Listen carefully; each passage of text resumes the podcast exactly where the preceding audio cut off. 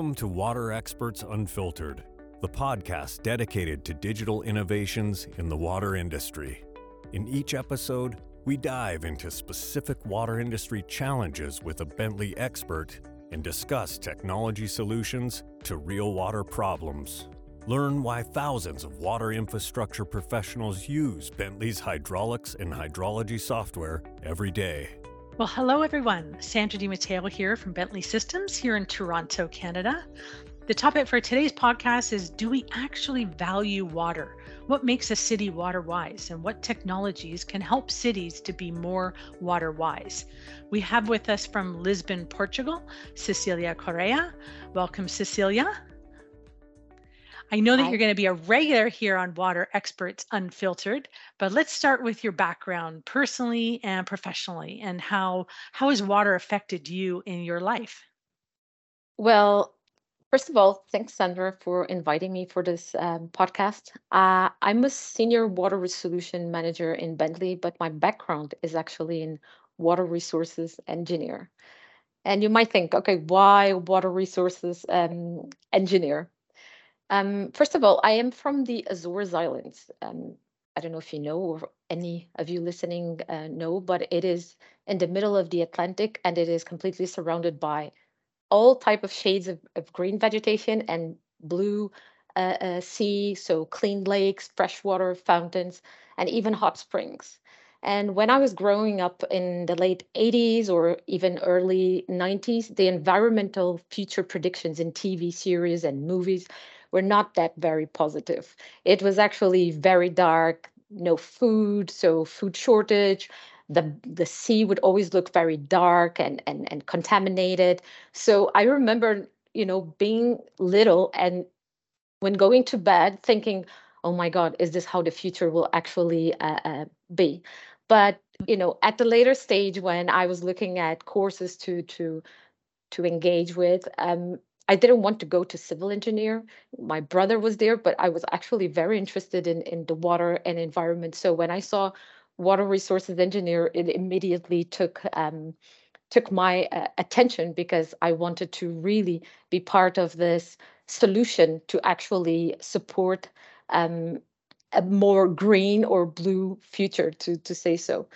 And I think today we can all agree that the future doesn't look that dark or that bad. I think when we look, um, it's when we think about the future and future cities, we always think about being more bright, blue, and and I think many of us, when we think about these really nice uh, cities for the future, smarter, uh, we always we tend to put the water element as a first stage. Uh, maybe it's just me that I come from the water industry, but I do think it looks um, much better. So that's why I engage in in the water industry because I think I guess I'm a very positive person and I like to be engaged in challenges. I like that. for for me, living around the Great Lakes area in, in Ontario, we're we're definitely spoiled with an abundance of fresh water.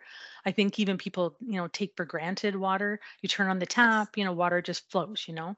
But but you think they don't think about the engineering and the technology that goes into, you know, water the broad water distribution system, the risks, the issues. So so let's get into it then, Cecilia. With respect to water infrastructure, what's the problem then in cities today?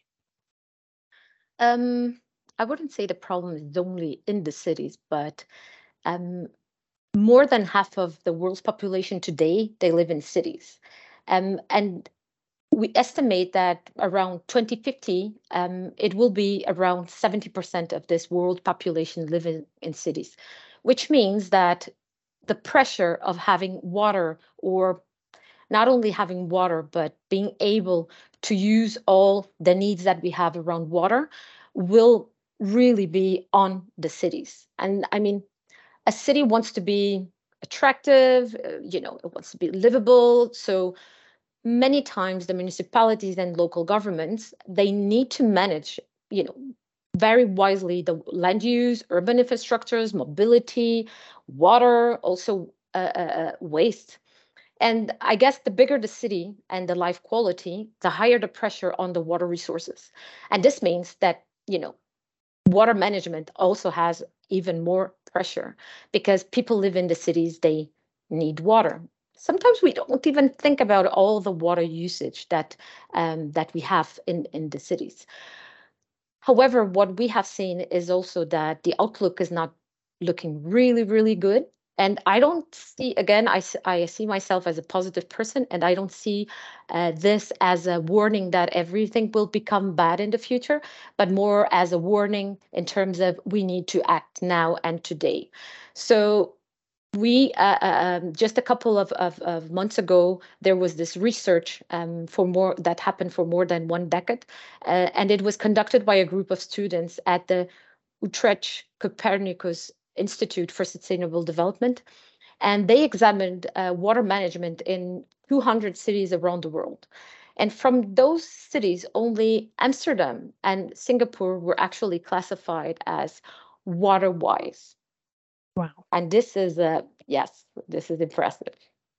So then that's really interesting. So then I guess the question is what does make a city water wise? So you mentioned Amsterdam and Singapore, you know, why are these two cities can you tell us more about, you know, why are they were they classified then as water wise?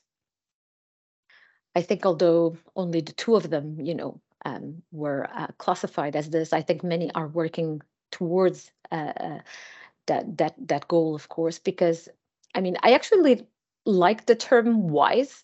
After all, is after all, you know, being wise means that we have failed, we have made mistakes, but it also means that we have learned our lessons and we are implementing these lessons. So by being a wise city, it means that we have applied what we have learned with mistakes and failures, of course, to become more resilient. Um, and by resilient, we mean, you know, resilient to floods, to droughts, or even the challenges of growing water security. Um, climate change, you know, is accelerating the need to become more resilient. Um, and water scarcity is increasing. Um, and so this really connects to every aspect of the society development. We can no longer do things, you know, as we say, things as usual, right? We need to implement the things that we have learned in order to become more efficient, more, more, more wise. This has a, a, a big um, impact on our well-being social living right? Um, so a resilient city or a wise city will be a city that is prepared to cope with challenges without collapsing in the face of an adversity of course. And in case of water it means that you know in terms of when there's a flood our city will not collapse. It means that we have emergency measures. It needs that it means that we have planned our city in in a way that we can actually deal with the flood or even with the water demand increase or a water shortage, for example. So we do need to incorporate these things on our planning in our stakeholders need to be aware of this.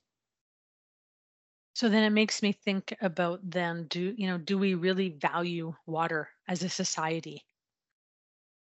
Um, my short question will be no, but I think that also depends, right? I mean, for but we I have to for, learn from our mistakes. I guess that's yes. there's hope for is, us. It is true, and it it sounds simple, and it it should be a priority. However, that's not exactly how we see today. If you start asking people about the water, most of them don't even think about it. Uh, because you, as you said in the beginning, you turn the tap and the water uh, is there. Also to um, plan and reconstruct the city to adapt to these changes, it means you know financial costs you need to spend money on on on this type of con- uh, construction um the the rehabilitation itself or the construction b- brings social and traffic constraints. People don't like this of course. They don't want to be um there. And I think one of the reasons why they do not value a lot is actually because the water professionals are actually doing a very good job. So they're trying to avoid any flood, they're trying to have water as secure as possible they can so that people do not have any problem when drinking water at home. And so usually because it is taken for granted, people just forget. I mean, in general, water is piped. If you think about, you know, the water that you have at your house, you don't see it outside, right? it, it is piped. Um, so, and most of the infrastructure that is related to the water distribution system is actually buried, of course, or far away from the public eye. Like if you think about a reservoir in in in a dam.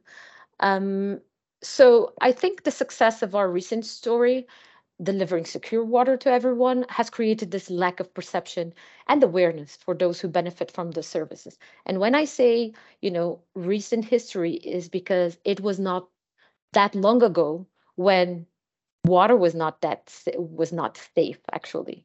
If you think about you know europe um, many of the nice streets that you go walking today were like these big sewage streets. So it was actually not safe to drink water. And i sometimes uh, uh, even joke with this because uh, women pregnant, they actually had prescriptions from the doctors to drink beer because beer was actually wow. much more safe than actually drinking water. It, you know, it could cause diseases and you could actually lose uh, the baby. So they had the prescription in order to not get, um, uh, you know, some health issues. So that's why I say our recent, um, our recent history, of course, and and we owe this to our professionals, of course, because the more you avoid the problems, you know, the more the lack of perception uh, continues, of course. So that the the lack of water, water scarcity issues, I mean, it is even a problem in developed countries. I mean, the pressure is mounting towards these, you know, the 2030 sustainability goals, but actually across the globe, even there are you know important you know water scarcity issues?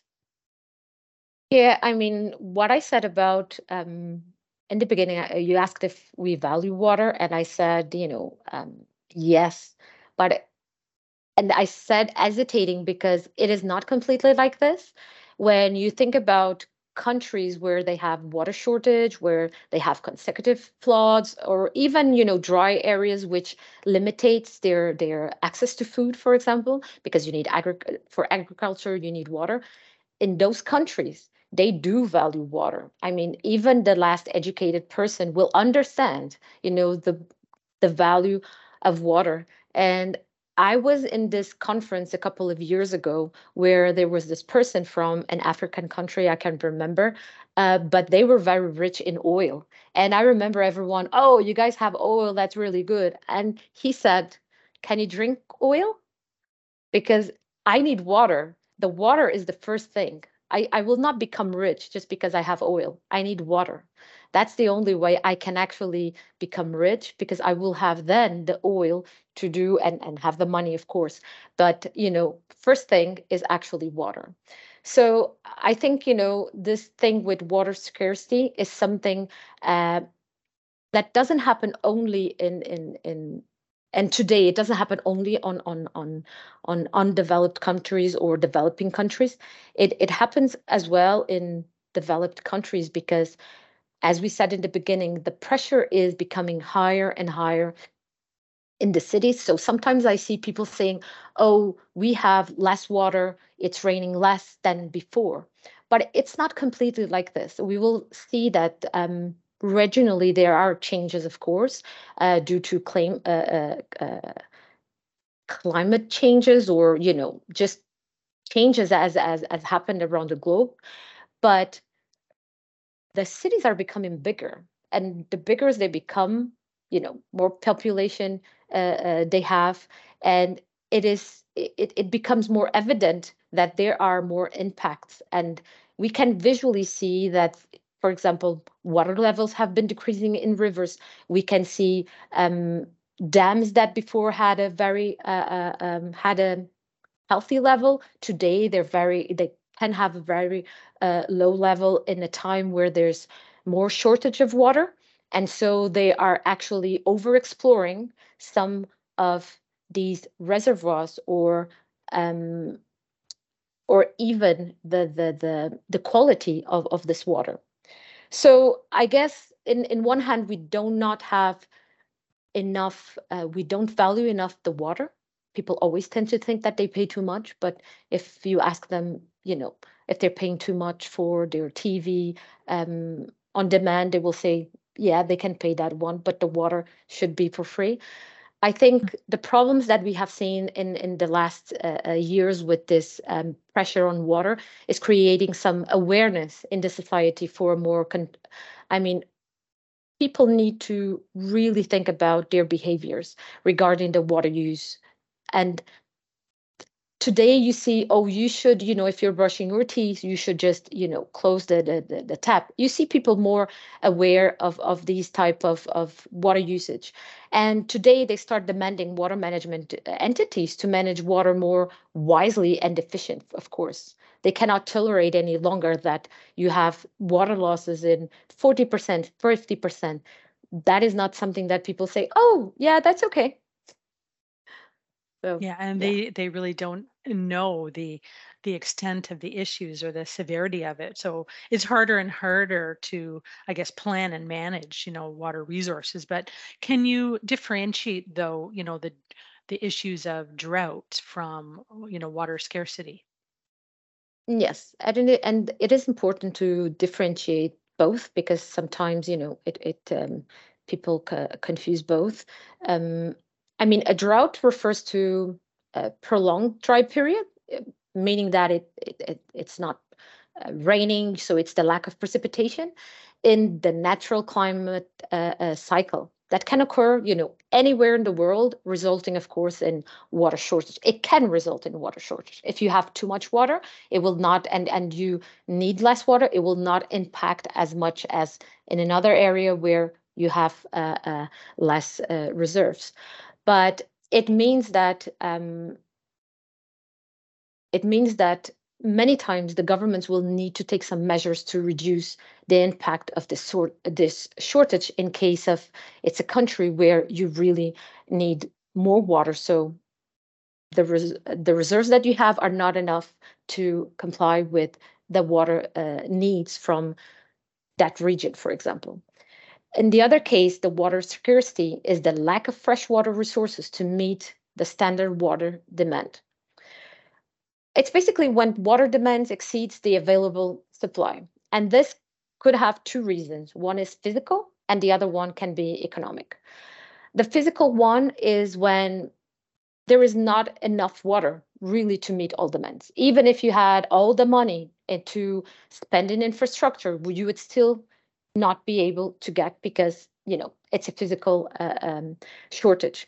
Then in case of economic water security, it is the result of lack of investment in the infrastructure or the technology to you know bring water from the rivers or aquifers or even other uh, water uh, sources to the population or for agriculture or for other uh, uses that are needed. And this can happen, of course, because there's not enough water in face of an increased demand, of course. Um, but it can also be due to droughts or even due to a bad or unsustainable water management. For example, if we think about over extraction of groundwater or contamination of water bodies, I mean, although you have you would have water, you cannot use it, right? Because you have over extracted or you have contaminated in a way that you can actually um, not use it. So water security is a global problem and it affects both, you know, developed and developing countries. And this is both natural and human-made uh, phenomenon, as I said, you know, it could be because we are actually harming the system or it could be because we don't have uh, enough water. So, because if we think globally, there is enough water, um, fresh water on the planet to meet population's demand. However, this is not, you know, evenly distributed as we know. We all live in different areas. We all, you know, some see raining every day, others not. So it does not rain everywhere.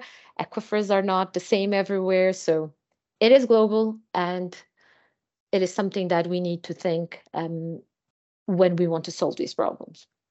So I guess, you know, realistically or hardline, uh, what you know, what are the impacts then on cities as such?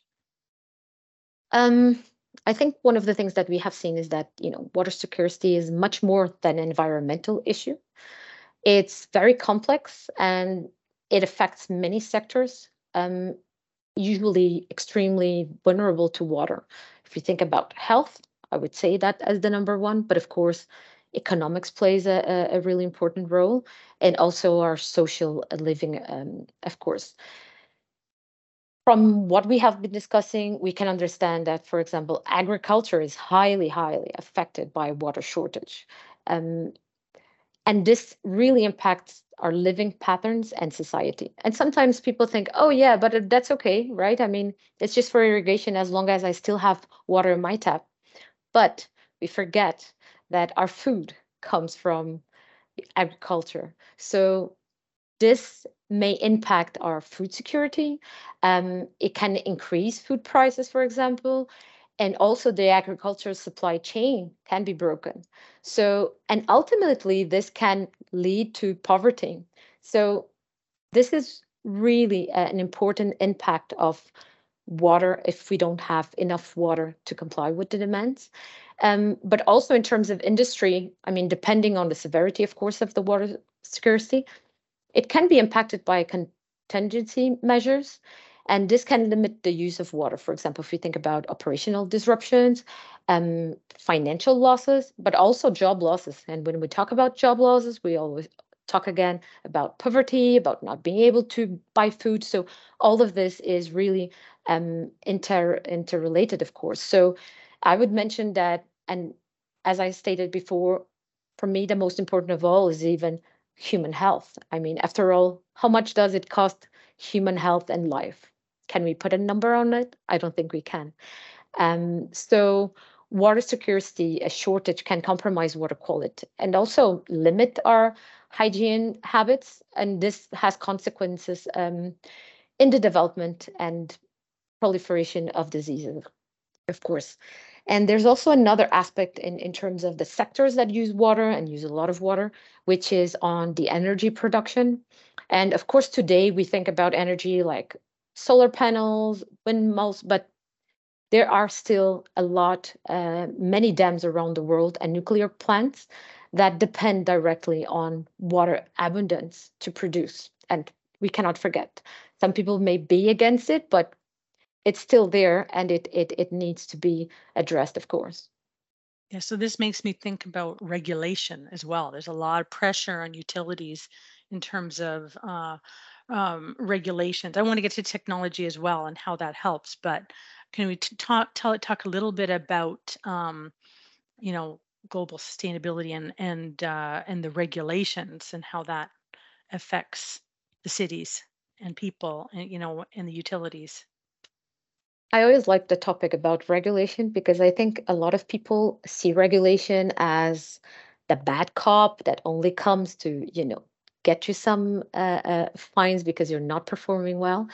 Um, maybe because I started in the environmental agency, I have always looked at regulation actually as something that can support us to have a better living. I mean, from you know the scenario that we have been talking until now, it becomes very evident that you know global sustainability in cities need the support from different stakeholders. You cannot just be a water utility and or be a water professional and think that you can solve things. There are numerous commitments and agreements, such as the ones related to the United Nations Sustainable Development Goals, but meeting them will always be a political choice. So, I mean, it's up to us as individuals and the society right to demand that you know we actually implement measures that um, support the the the i mean support the water wise programs right? Because regulation i mean should be the one promoting different measures to address water security, to incentivize uh, consumers to save water, of course, and also to use it more more wisely. And I mean, there are different type of of, of regulations, right? Um, we have the economic regulation, which will provide some structured framework for managing the water, um, like the water pricing to reflect the full cost of water, but also regulate water management with efficiency standards, for example, and programs obligating water management responsibles to embark in efficiency programs. for leak detection, water audits, integrated optimization. I mean, water quality discharge um, standards. I was just talking at the beginning how you know before um, people the the future was seen very dark with rivers contaminated. I mean, if today they are not as contaminated as they have been in the past, it is because of regulation. Regulation has imposed some standards that organizations are obligated to at least maintain some kind of quality. Of course, people can say and, and, and listeners can say, oh, I have so many examples of where this is actually not working. And my question would be, do you have a regulator in place? Is actually, you know, the governments and the people who should be um, uh, dictating these regulations, are they doing their work? Because maybe they're not. And again i say it's up to us as a society to demand these type of measures. But regulation will really um, set up the stage um, so that cities can become really more resilient. I mean but of course when you think about regulation and just like i was giving the example of a, for example a discharge in, in, in, in a river what is that is actually saying you can put this quantity or not? It's data, right? They're measuring, they're calculating. And, you know, any regulation will need to be backed up, is actually not in the future, but is backed up by data. And this is what will enable diagnosing, do scenario management, and also reporting to support decision management. I mean, you really need to have this information so that you can say, no, with that quantity, we will have really a very high concentration of of uh, uh, um, contamination. But if you can reduce, you actually, you know, the river can actually support that quantity, and it would will out to clean itself, you know, by being in a, a, a complete ecosystem. So that's why I think regulation is um, is a friend. Oh, that's a good way to look at it. But it, really, it's then uh, data. We need to talk about data and technology. Obviously, you need technology to manage all of that uh, data. How how do utilities get more efficient and effective with technology? You know, to manage this data and to be and you know to help cities to be more water wise. Well, as as we have seen, as the world grows in population, climate changes, conflicts, um, because water generates a lot of conflicts, by the way.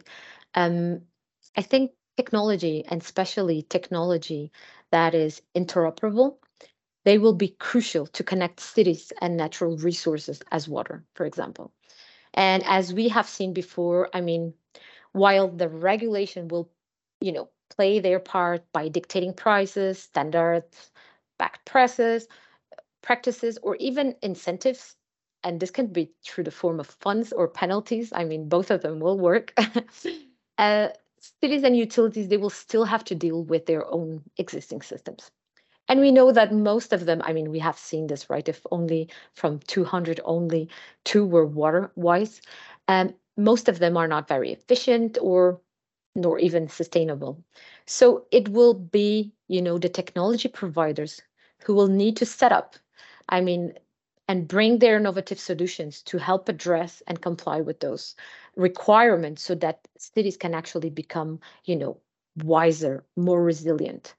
And to explain a little bit how this works, as we have seen before, the information about the data. I mean, the first step towards any accomplishment starts always with measuring and monitoring. If you do not measure, you cannot know. I remember a couple of years ago when we were discussing, you know, some uh, water analysis and some samples where they were analyzing some things, and there was no information about a certain uh, aspect. And the guy started laughing and he said, "We didn't measure it, so it's not in our water."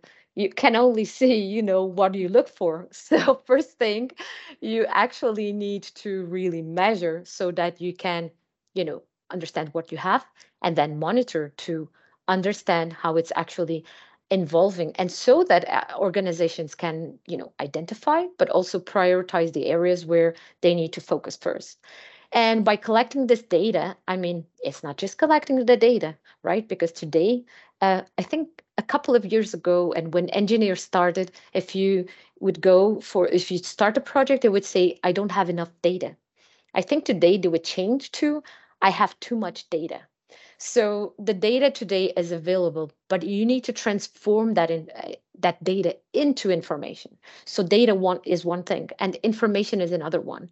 And I mean to support planning, to analyze different scenarios, and you know so that management can decide the best strategy and prioritize water management projects you need to understand what that data is telling you. And that will be the technology providers who will be able to put their knowledge and their expertise into the solution so that the utilities can actually really prioritize this water management uh, projects to become uh, wiser. And as I said before, you know, to become wise, it means that you have failed in the past. And I don't think there's any problem with that.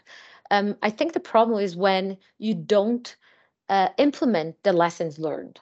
So to become wise, I think it's very important that we inc- incorporate our learnings and, you know, to avoid that we fail again and we do the same um, the same mistakes. So wise and sustainable cities will really rely on these digital solutions, such as what we call today the digital twins. Maybe tomorrow will be called something different, but it is the integrated approach which considers the interconnectedness of various sectors and stakeholders with continuous improvements towards efficiency. And the idea is that you can optimize the system and your operational related decisions. I mean, you cannot rely on, um, you need to rely on people to bring their knowledge, of course, but you cannot rely only on people to take the best decisions because you know they're not computers and they're not able to bring all the data together at once and to bring with the most uh, uh, um, the best solutions to say so. So i guess that when it comes to technology i mean in bentley we're very proud to proud to be at the forefront of this innovation with our digital solutions as i have explained before which is covering the complete water cycle needs that we need. And it needs to be this is something that i think it is the future. It needs to be open and interoperable. It needs to connect cities and the infrastructure itself. I mean we need to really transform the way we manage the cities and i mean that's the only way so that we can support stakeholders decision making and setting the pace to ensure sustainable and resilience um, if we want to move towards transformation of wise and water cities. Um, and this is actually one of the things that we have um, been doing. I mean, we have been gathering our teams to develop software that can support this integration and interrelation between areas and sectors with our iTwin experience, for example. And this is very important in a way that all the things that we have seen before and the descriptions, this is where really technology will play a really important um, role in the future, not only the future, I would say today already. So one of the, and this is how we see, of course, but I would actually like to leave a question to our industry users and listeners, which is where do you want our industry to be? Where do you want it to be today and in the future, if we can say so? For me, I want it to be smart. I want it to be wise and especially agile. I don't want to happen something today and we just act tomorrow. I want us to be able to, you know, be organized, automated. We need to predict outcomes with higher accuracy. So we need to be agile. That's my, um, that is how I see that it should be. So, but I would really love to hear from the audience what they think about.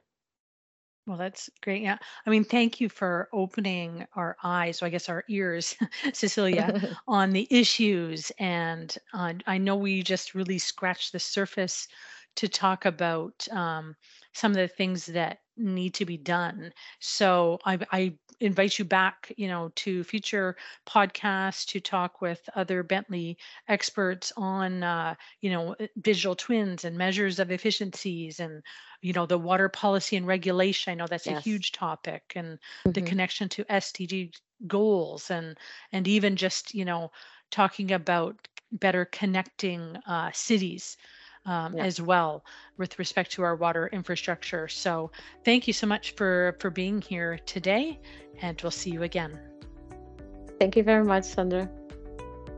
Don't forget to subscribe to this podcast to learn more with Bentley's experts helping you solve real water problems with real technology solutions.